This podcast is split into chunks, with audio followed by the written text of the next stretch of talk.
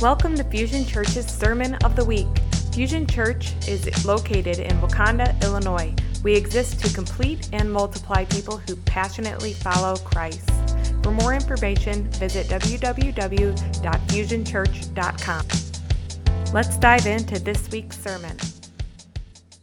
I'm going to dive in, and I've got a short message for you today. So, uh, this is going to not be very flashy. I've got a very straightforward thing that I want to share uh, that's on our heart. That's kind of the end of, the, of what we've been talking about uh, in this whole series on sacred seasons. So, so we've been looking at this passage in John chapter 15, and we've been really focusing in on verses one through five. Let me read those really quick as just a refresher.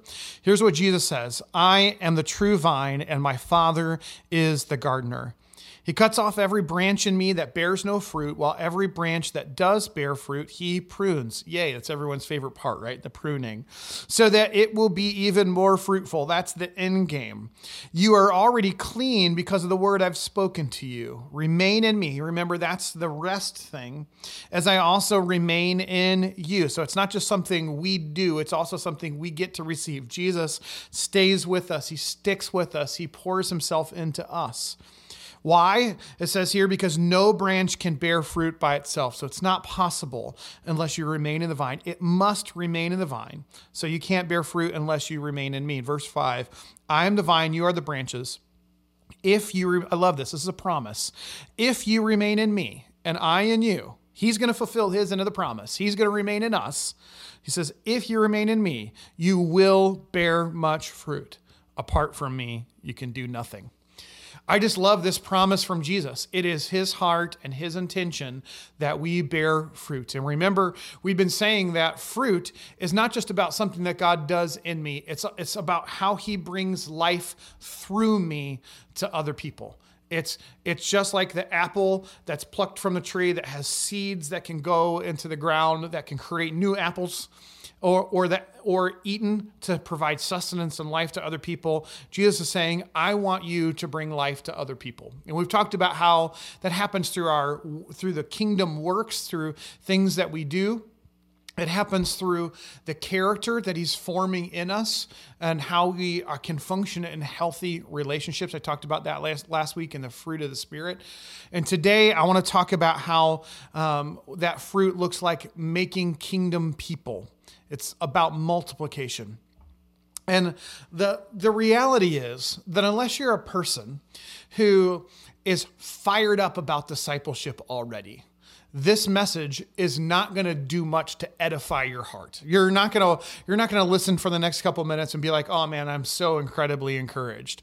However, I don't think that we cannot talk about this because this is the end game for Jesus. For Jesus, the ultimate fruit that he produced was other people that looked like him. He did incredible works for lots of different people. He changed people's lives by praying for them and having them healed. He, he did all these incredible things. He certainly brought life to other people through his character by being around them. But at the end of the day, there were tens of thousands of miracles that Jesus did, but only a handful, 120 people that were around out of those tens of thousands of people who got to witness Jesus' miracles. There were only a handful of people who were around that would that actually carried on the message of Jesus, that kept with the movement that Jesus started. For Jesus, the whole thing is the sum of his life was almost wrapped up in those 120 people. Now I'm not I'm not trying to diminish what he did for us in the cross and the resurrection. Obviously that was the ultimate thing of what he did for us, but without investing in those people to carry on his legacy, we wouldn't know about the cross and the resurrection. We wouldn't know about the gospel. It was his investment in those people. Uh, that is why you and I are here today. We can trace our spiritual heritage uh, all the way back to those original followers. And even that 120, I would shrink it down even more to the 12. Jesus invested himself into 12 people. He put the future of the cosmos in the hands of 12 people. Do you, do you realize that? That our salvation, the salvation of the entire world, rested on him giving away who he was to this group of people so that they could carry on the message and do all the things that he said, the, said for them to do. I, I feel like you might think that I'm overstating the case, but I promise you I'm not. Jesus' parting words to his disciples was that they should go and make disciples of all nations, teaching them to obey everything he had taught them. So his whole thing wasn't, okay, guys, now here's what I want you to do. I want you to build a giant monument here in Jerusalem around the place where I died. I want you to build a big building and I want you to build a big, giant organization. Jesus did not tell his disciples to do that. He told them to go and make other followers. The fruit that Jesus ultimately wants to produce is the fruit of other followers of Jesus. Jesus didn't have biological children, unless you're like, you want to read the Da Vinci Code or some of those weird Dan Brown books that claim that he did. As far as we know, that didn't happen. We do know that he had spiritual children. He had people that he treated like sons that he was raising up in the faith, and you and I are here as a result. So he wasn't interested in building a building, he was interested in building a spiritual family of which you and I were a part. And he spent the majority of his time, it's interesting. If you ever want to do a study, look through the Gospels and see how much time Jesus is spending, not with the crowds, not with great crowds of people, but with his just his few followers. As a matter of fact, so many of the parables, when we sit and we read them, we realize that it wasn't for everybody that he was sharing these parables. It was actually just for the few of his disciples. Think about it. Jesus spent three years on earth, and we don't have that much of his teaching contained within the Gospels. He spent a lot of time walking around with his disciples. He spent a lot of time uh, on dirt roads and hills, just sharing life with them. Uh, and he believed that that was the thing that was going to change the world. When I think about just like it's helpful for me to think about this like a family tree you know, I can trace my actual physical biological family back to like the 1600s. Uh, someone has done a ton of work in our family to see our family tree. It goes back generations. And there are some really cool stories in that family tree, but I can trace some of the first people who settled here in the United States from Germany and Switzerland and some other uh, Northern European places. I can trace my heritage to, to there. I'm, a, I'm, I, am i am here as a result of them deciding to come across the Atlantic Ocean and settle here. I have a spiritual heritage too. So I can trace uh, my family tree back to people who have invested in me, my, par- my parents and their grandparents who were kind of like first generation believers. And then I can t- chase my trace my spiritual family tree back to men and women who have invested in me to become the man that I am today. People like Bill Simmons, people like Eric LaRue, people like Paul McConaughey, who uh, have invested time into me to help me be the man that I am today. And I'm so thankful for that. And I think that a way that I want us to think about uh, this whole thing is your spiritual family tree. If you were to look off into the future and think about your life, who would be able to down the road be able to trace their spiritual heritage back to your life and your investment in them right now that might seem like a far-fetched idea and maybe it's a little bit easier to think about with just within your family heritage but I, be- I believe that god has more. He has certainly our family our kids in mind for those of you have, who have kids your family members for sure. But he actually has a spiritual heritage beyond that that you can't see. That his, is his heart and his design for you is that you begin your own spiritual family tree so that people can trace back and see, gosh, you know what? I'm following Jesus and I know Jesus and I and I have freedom in my life and I can look back and I can see that person invested in me.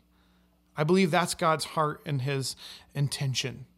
So, briefly, how did Jesus do that? How did he create this spiritual legacy by investing in a few? A couple quick things. First of all, he just shared the good news of the gospel with people. He just shared this is what the good news of the kingdom is like. This is this is what the kingdom of heaven is like and he talked to them about how the good news is that kingdom of heaven was there in him as a person in front of them. And he shared this good news of of how if they would come and follow him and put their faith in him, believe who he was that they would be saved. So he just shared the gospel with people. And then what he did is he saw people who responded to that gospel and then he picked a few of them and he began to show them how to live in the gospel. He showed them this is what it looks like to live out the truth of this thing that I've just shared with you. He invited them to come and follow, follow him, and then he invested himself in them. It was actually a really big deal in the first century for a rabbi to pick handpick their students and ask them to come and follow him. It was a high commitment all the way around. And when Jesus invited the disciples to come and follow him, he was asking them to be a part of his life and that he was going to invest them. He showed them how to live in the kingdom that he was talking about. So he didn't just say, hey, this is the way to be saved. He showed them how it was that they were supposed to live in this kingdom. And then he sent them. So after he shared the gospel, after he showed them how to live it, he sent them out to go and do the same thing. So at the end of the gospels, we see the great commission where Jesus is sending them out to go and make other other followers. And the rest of the New Testament, we see the same exact thing. The language shifts a little bit. So after the Gospels and the beginning of Acts, we don't see the word disciple anymore. Instead, because we go from a primarily Jewish audience to a primary Greek audience, the language shifts to a father son language or to a mother daughter language. And the reason for that was is that in the Greco-Roman world, you would apprentice underneath your father or your mother. You would come alongside of them. So they didn't use the word rabbi. They didn't have the word disciple. They used another kind of metaphor for explaining this relationship. So Paul the apostle for example, talks about Timothy and he talks about him as his true son in the faith. Peter, the disciple of Jesus, talks about Mark, or also known as John Mark, as his own son. The Apostle Paul talks about Onesimus in the book of Philemon as, as his own son. And what he's meaning there is look, I have invested all of myself into this person, so much so it's as if they are my son. They are my spiritual child. It might seem like a funny way to think about it, but that's what they're saying. It's the same exact concept. I've invested myself in this person. I've I've recreated what God has done in my life in the life of another person. So we see that legacy extending all the way through the New Testament. And here's the thing. You and I are called to do the same exact thing. Every follower of Jesus is called to make other followers of Jesus. Every single one of us. The call to make disciples is not something for pastors, it's not something for a special elite group of Christians. Every believer is called to give away what God has put in your life in your life. So think about this. The call to disciples, the disciples was come and follow me and I will make you fishers of men. So there was an immediate invitation. I'm going to I'm going to invest in you but I'm investing in you so that you will go and do that with other people. And that is the same uh, for us as followers of Jesus. The challenge is our message of salvation, that invitation to come and follow Jesus, has been a little different. For many of us, the call to come and be saved was a, was a call to come and escape hell. I don't want to I, I don't want to go to hell. I definitely want to go to heaven. And while that's a part of the gospel, it's good news that I get to spend, uh, uh, when I leave this body, I'll get to spend it with Jesus and then I'll get to spend eternity with Him here on a new created earth. That is incredibly good news. For the early Christians, it was understood that when you accepted that invitation, you also accepted the challenge to make other followers of Jesus. But for so many of us, that has been separated the call to salvation and the call to discipleship. And what we need to do is reframe our thinking so that we all see ourselves as followers of Jesus, called to make other followers of Jesus. Think about it this way God has planted a seed in you and giving him has giving you himself. So he has made an investment in you. He has put himself in you. And he's done that not only for your benefit, although that is key. He wants you to flourish. He wants you to operate in freedom. He has planted that seed in you so that you would bear the same kind of fruit in other people. And he's used someone else to do that in your life. And so the seed that God's planted in you is for your benefit, but it's also for the people around you. Here's what I know about healthy things healthy things receive life, and healthy things give life. Healthy things receive life, and healthy things give life. So think for a second about a body of water. A body of water, if it doesn't have water flowing into it, fresh water, and it doesn't have an outlet for that water to flow out, it will become stagnant. It actually won't be able to sustain life very well. In order for water to be able to not be stagnant and actually sustain life, it needs something flowing in and it needs something flowing out. And I think a lot of Christians feel stuck in their life because they're so focused on what's flowing in, they're not worried about where it's flowing out. So the life of God is meant to flow into your life, into someone else's life. That is the way that He has designed this thing. And the opposite can be true too. Some people can be so busy pouring out that they forget that God's life is also for them. And that's for a small group of people. The majority of people have forgotten. And I would put myself in this category for much of my life that the thing that God has entrusted me with, the work that He's done in my life, is so that I can multiply that into the life of other people. Whatever God has done for you and what He's done in you, it has never been just about you. It has always been so that He can give away, so that you can give away what He's done in you. It's interesting, not one time does, does Jesus ever tell his disciples that they should build the church? But he tells them repeatedly that they should go and make disciples. And we just know that if we will focus on making disciples, if we will focus on giving away the thing that God has stirred up and done in our heart, that, that He will actually build the church that we dream of. So there's a couple challenges here. First of all, I think one of the challenges is it easy to talk about this in theory. It's a it's a little bit more challenging to talk about it and, and kind of like getting down to what do I actually mean. And a lot of us want to define discipleship in some narrow ways. And I'm one of those people. I think we should be clear about what we mean by discipleship. That's a that's a message and a series for another day. But here's what I would say. If we would simply say, what has God done in my life? And how can I give that to another person or a group of people? How can I give away what God has done in my life? We would be plenty on our way towards making disciples. We would be plenty on our way and bearing fruit in the lives of other people by giving away what God has done. So, if God has given you victory in areas of your marriage, let's say you've gone through a difficult period of time and you feel like, man, God really helped us. We learned a lot of things. Look, God did that for you, but He also wants to do that through you.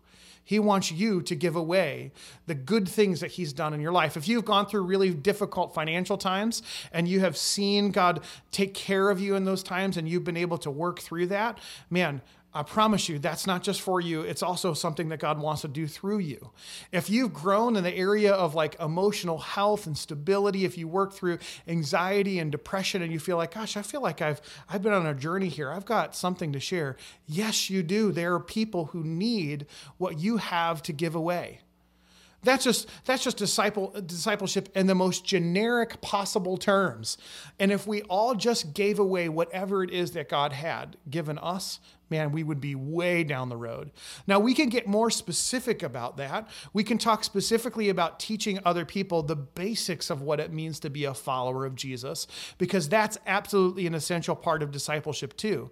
But I feel like so many of us are intimidated by trying to figure out, I got to figure out the whole thing that we're sitting on stuff that God has done in our lives that we could be giving away to other people.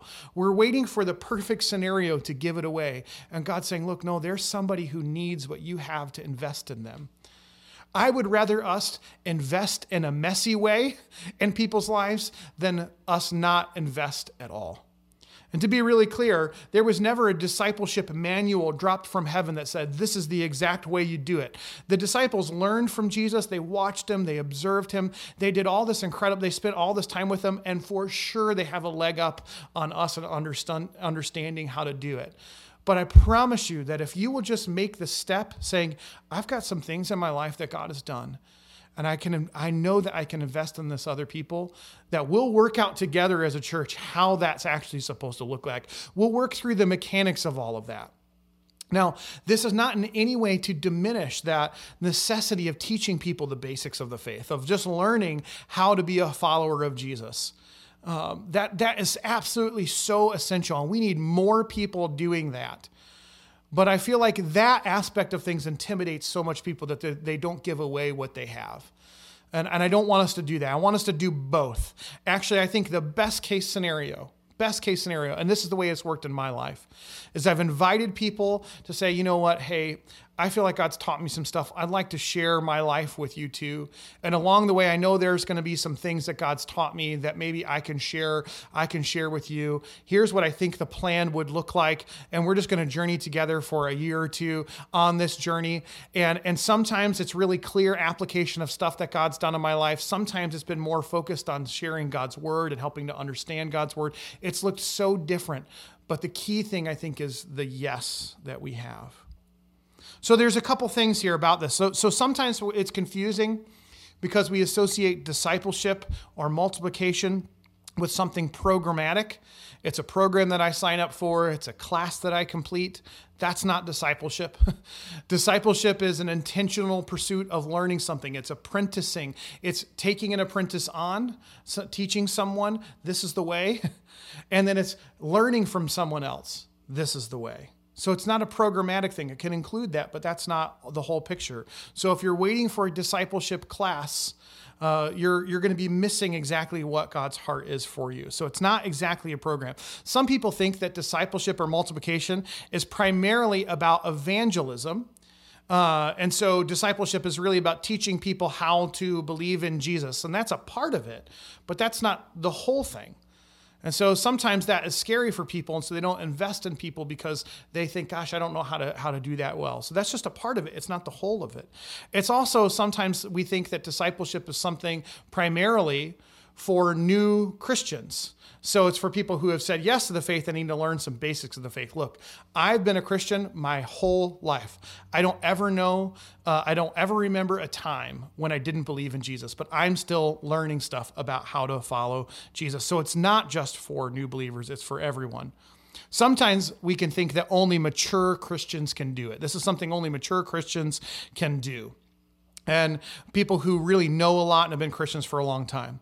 And while it's true that those who are mature in the faith can have more to give away, we should not let the, long, the length of time that we've been a follower of Jesus keep us from investing what God has done in our lives. So, for example, the woman at the well has this encounter with Jesus in John chapter 4. She has this amazing encounter with Jesus, and she immediately goes and tells her village about everything that, that happened in this encounter. That's discipleship, almost at its most basic form. Look at what God has done for me. I'm going to share this with you. Now, obviously, if that woman went on to follow Jesus for the rest of her life, she has a lot more wisdom. She's got a lot more things that she can share with people. But sometimes I think we have this, this mentality of like, gosh, I just have to be a perfect Christian. I have to have all the things worked out in order to invest in people. And that's not true. We certainly want mature people investing in other in other people. Uh, we want to be careful about making sure that we keep keep kind of the uh, people steered and focus in on Jesus, but we don't have to wait until we know it all to do it. So, a couple questions for you. Have you ever been discipled yourself? A lot of people feel like, gosh, I don't know how to invest in other people and give away what God's done in my life because I don't know that I've ever been poured, out, poured into in that way. And that can be a real challenge. And, and here's what I would say about that I, I would say that many of us have not had the mentors we ultimately wish we had. Most of us have felt like if we could look look down look back and say, "Man, I wish somebody could have taught me that. I wish someone could have taught me that." And here's the thing with every generation, we learn from our experiences and we can share that with other people. So don't let the fact that someone hasn't done it perfectly with you keep you from giving away what you know God has done in your life. Look, some of you know exactly what I'm talking about. You know God has done a work in your life and you know you've got something to give away, but you're feeling as though because it didn't happen in a specific way and you weren't given the tools and resources from another person, you don't have like a model to follow. Look, the Holy Spirit will be your teacher in this thing. Not only that, as your pastor, if you're saying, hey, I want to learn how to invest in other people, I will stop whatever it is I'm doing and put all of my energy into that because I feel like that's the thing that Jesus would make a priority in his life. So, if you've never been poured into, maybe just a couple questions to think about. First of all, are you hungry for more of God? A lot of times, no one has invested in us because the truth is we just weren't hungry. When I look back and I think about my life, the times where there was someone to invest in me, it was the times where I was really hungry and I wanted more. Uh, I wasn't just waiting for something to happen. I actually said, God, I want to learn more. I want to know you. And God has put me together with somebody who has been able to pour into me. So, so if you're saying, gosh, I've never had anybody pour or invest in me in the way you're talking about right now, I just wonder, are you hungry or have you been hungry for more of God? Secondly, are you teachable? Um, there are a lot of people say, yeah, I want to learn, but at the end of the day, there's a, a lack of humility and we're not teachable. And actually, there's been times in my life where I where I was seeking a mentor and I got shut down. And it was really frustrating and really discouraging. When I look back at that season of my life where I was looking for that mentor, I realized I actually wasn't very teachable. And had a person tried to invest in me the way I thought that I wanted, I would have resisted it.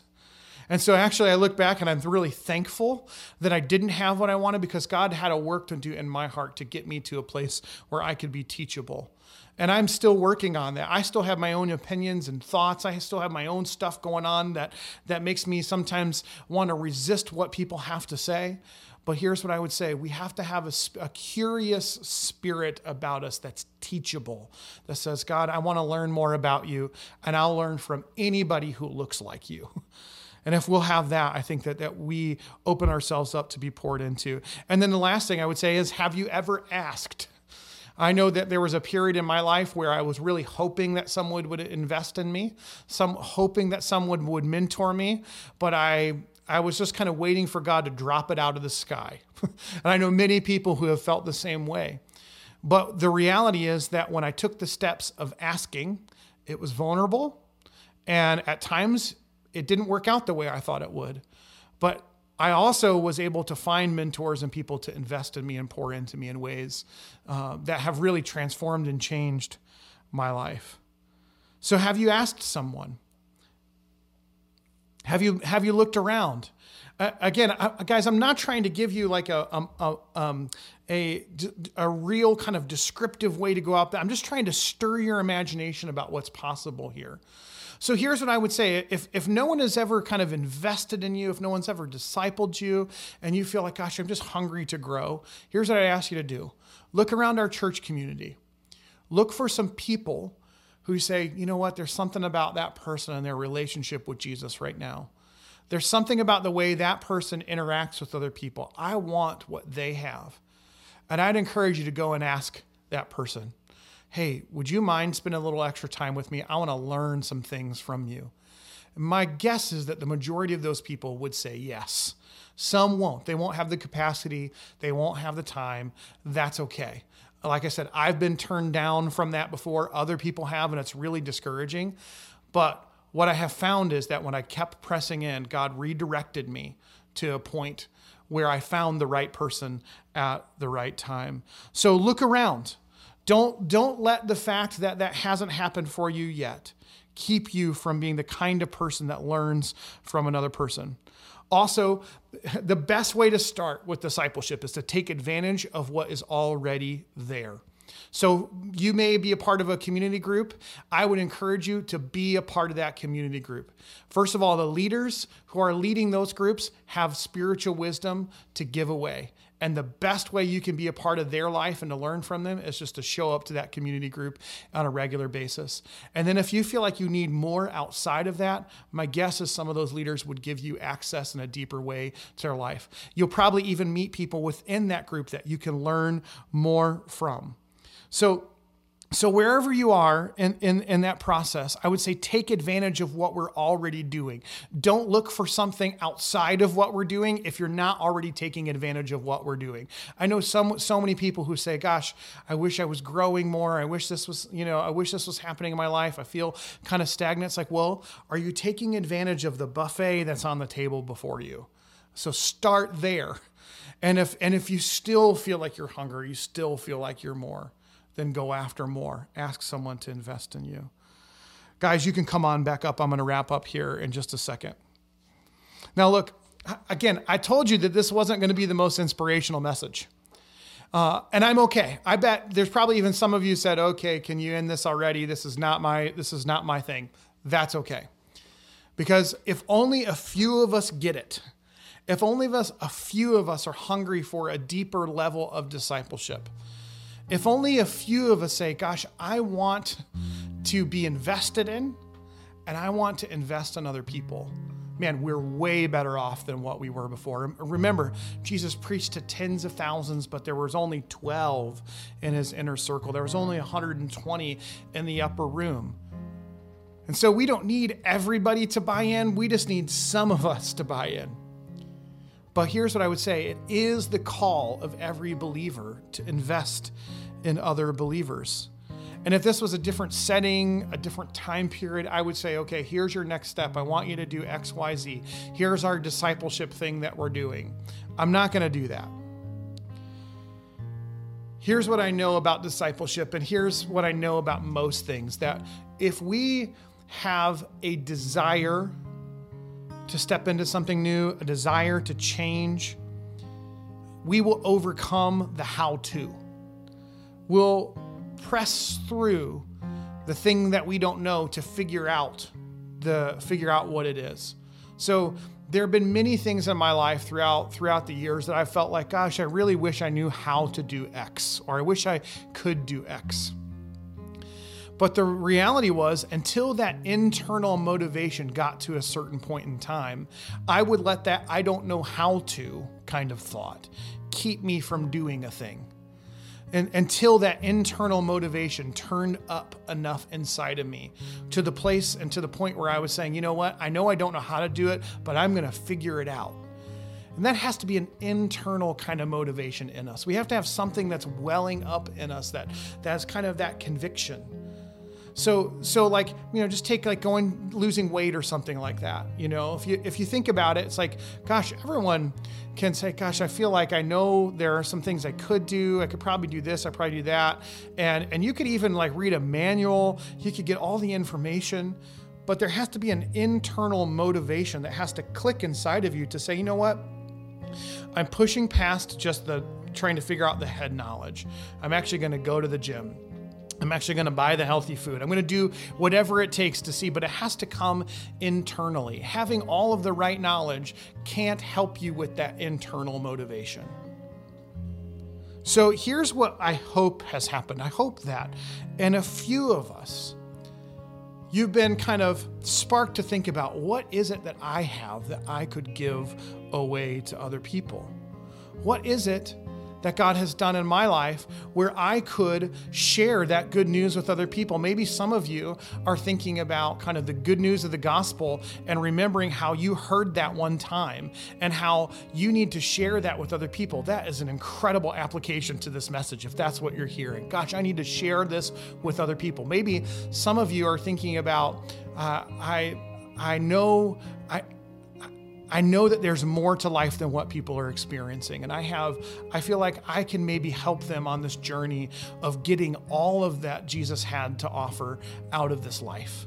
Maybe some of you are thinking about, gosh, I really know that I know the scriptures. I feel like I could walk people through understanding the Bible a little bit better. And I feel like that. Maybe some of you are thinking about that kind of emotional health or healthy marriages, and you're thinking, gosh, I know uh, I know that there are some things that God's done in my life I feel like I could share with other people. If that's the case, Let me ask you, what's your next step? What do you plan to do about it? When you're motivated, when you have that internal thing stirring up in you, you'll push past the how do I do it to actually getting to do it. So, what is it for you? I want to give you a second to think right now. What do you feel stirred up about right now? Maybe you're saying, I like what you're saying. I like the concept. It's not concrete enough for me yet. I don't know what to do, but I feel stirred up about it. Let's have a conversation. I would love to talk to you about that. Maybe you're saying, Gosh, I really feel like I want to do what you're talking about. I want to invest in other people, but I still feel like no one has really invested in me and I just don't know where to start. So, do some of the things I talked about. Show up to your community group, have conversations with people around our community who you feel like they've got something to give away. And if all else fails, then feel free to contact me. Let's let's have a conversation. Uh, if I can't do it myself, I will help you find someone who can invest in you, who can help you figure this thing out. You were not meant to do this on your own. You were not meant to figure it out on your own.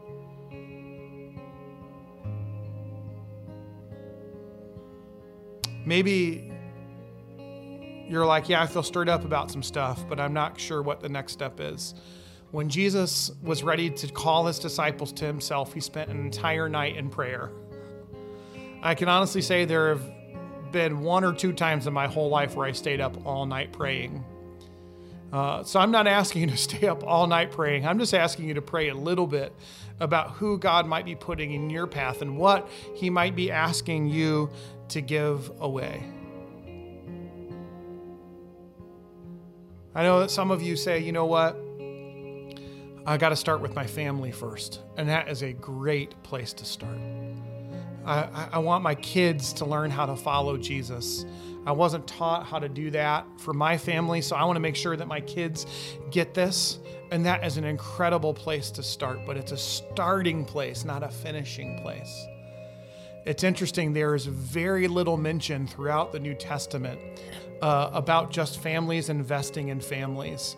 It's the reason for that. It's assumed that followers of Jesus made uh, disciples of their children, but but there's not that same assumption that, about them making disciples outside of their home.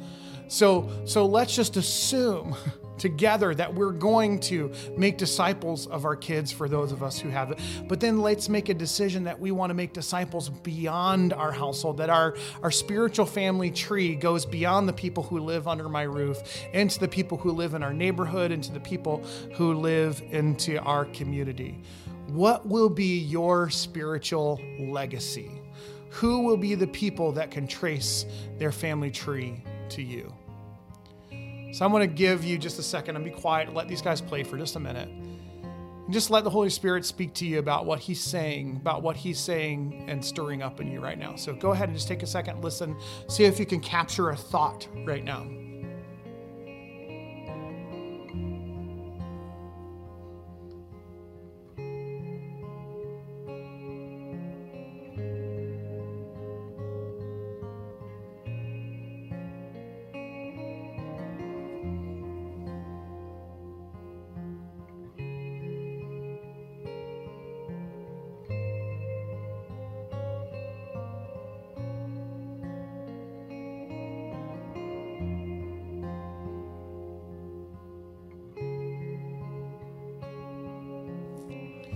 Now, I want you to just ask God, what is my next step?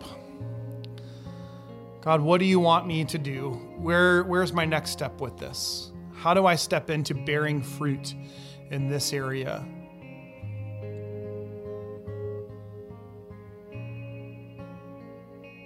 Maybe the answer is coming to you right away, or maybe you need to spend some more time praying.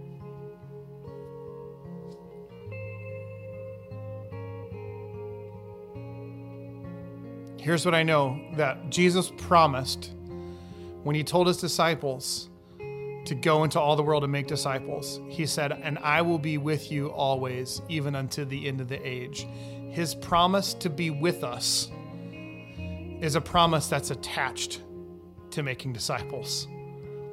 So if you want to experience more of God in your life, give away more of God from your life into other people. I feel God's presence the most, not just in intimate times of prayer, not just in times of worship, but in times where I'm investing myself in other people. I feel his pleasure, his delight. I feel grow like I'm growing in wisdom. I feel like I'm growing and understanding who he is when I'm giving away who he is to other people. So I would encourage you to do the same. And if you don't know yet what that next step is, I'd encourage you to pray. I'm going to pray for us and then we'll be done. So, Jesus, I just thank you that you set the example and the tone of what it looks like to be your follower. I pray, Jesus, that you would bring a sense of clarity and conviction uh, around us making disciples so that we know who it is that we're supposed to invest in and how it is that we're supposed to invest in them. And I pray, Holy Spirit, that, that you would just bring just a, a, a deep, abiding sense of conviction about this to people. Not a, not a sense of guilt for not having done it, but a sense of excitement about the adventure that lie ahead in investing with other people. And I pray, God, for your grace to be on it in the messiness as people ask to be invested in, as people ask to invest in other people. I pray, Lord, that you would you would just your grace would be all over it, Lord, that you would care for us and watch over us and all of that. And I pray, Lord Jesus, that we at Fusion Church would be a disciple making church that we would multiply ourselves and that we would have a spiritual legacy that long outlives us, that long uh, reaches beyond uh, what we could think or imagine, that the investment we make in other people will multiply and multiply and multiply so that your kingdom would come and your will would be done in the people's lives as it is in heaven. I ask this in your name, Jesus. Amen. I hope you have a great week, Fusion Church. Uh, I hope that um, you feel God's presence. I hope that that you feel His pleasure, you feel His delight this week, in whatever it is that you're doing. I hope that He begins to stir up a vision for discipleship in you this week, and that we'll see you again next week as we launch into a brand new series. God bless you and take care. We hope that you were encouraged by this week's sermon. For more information, visit us at our website, www.fusionchurch.com, or you could find us on Facebook and Instagram. Have a great week.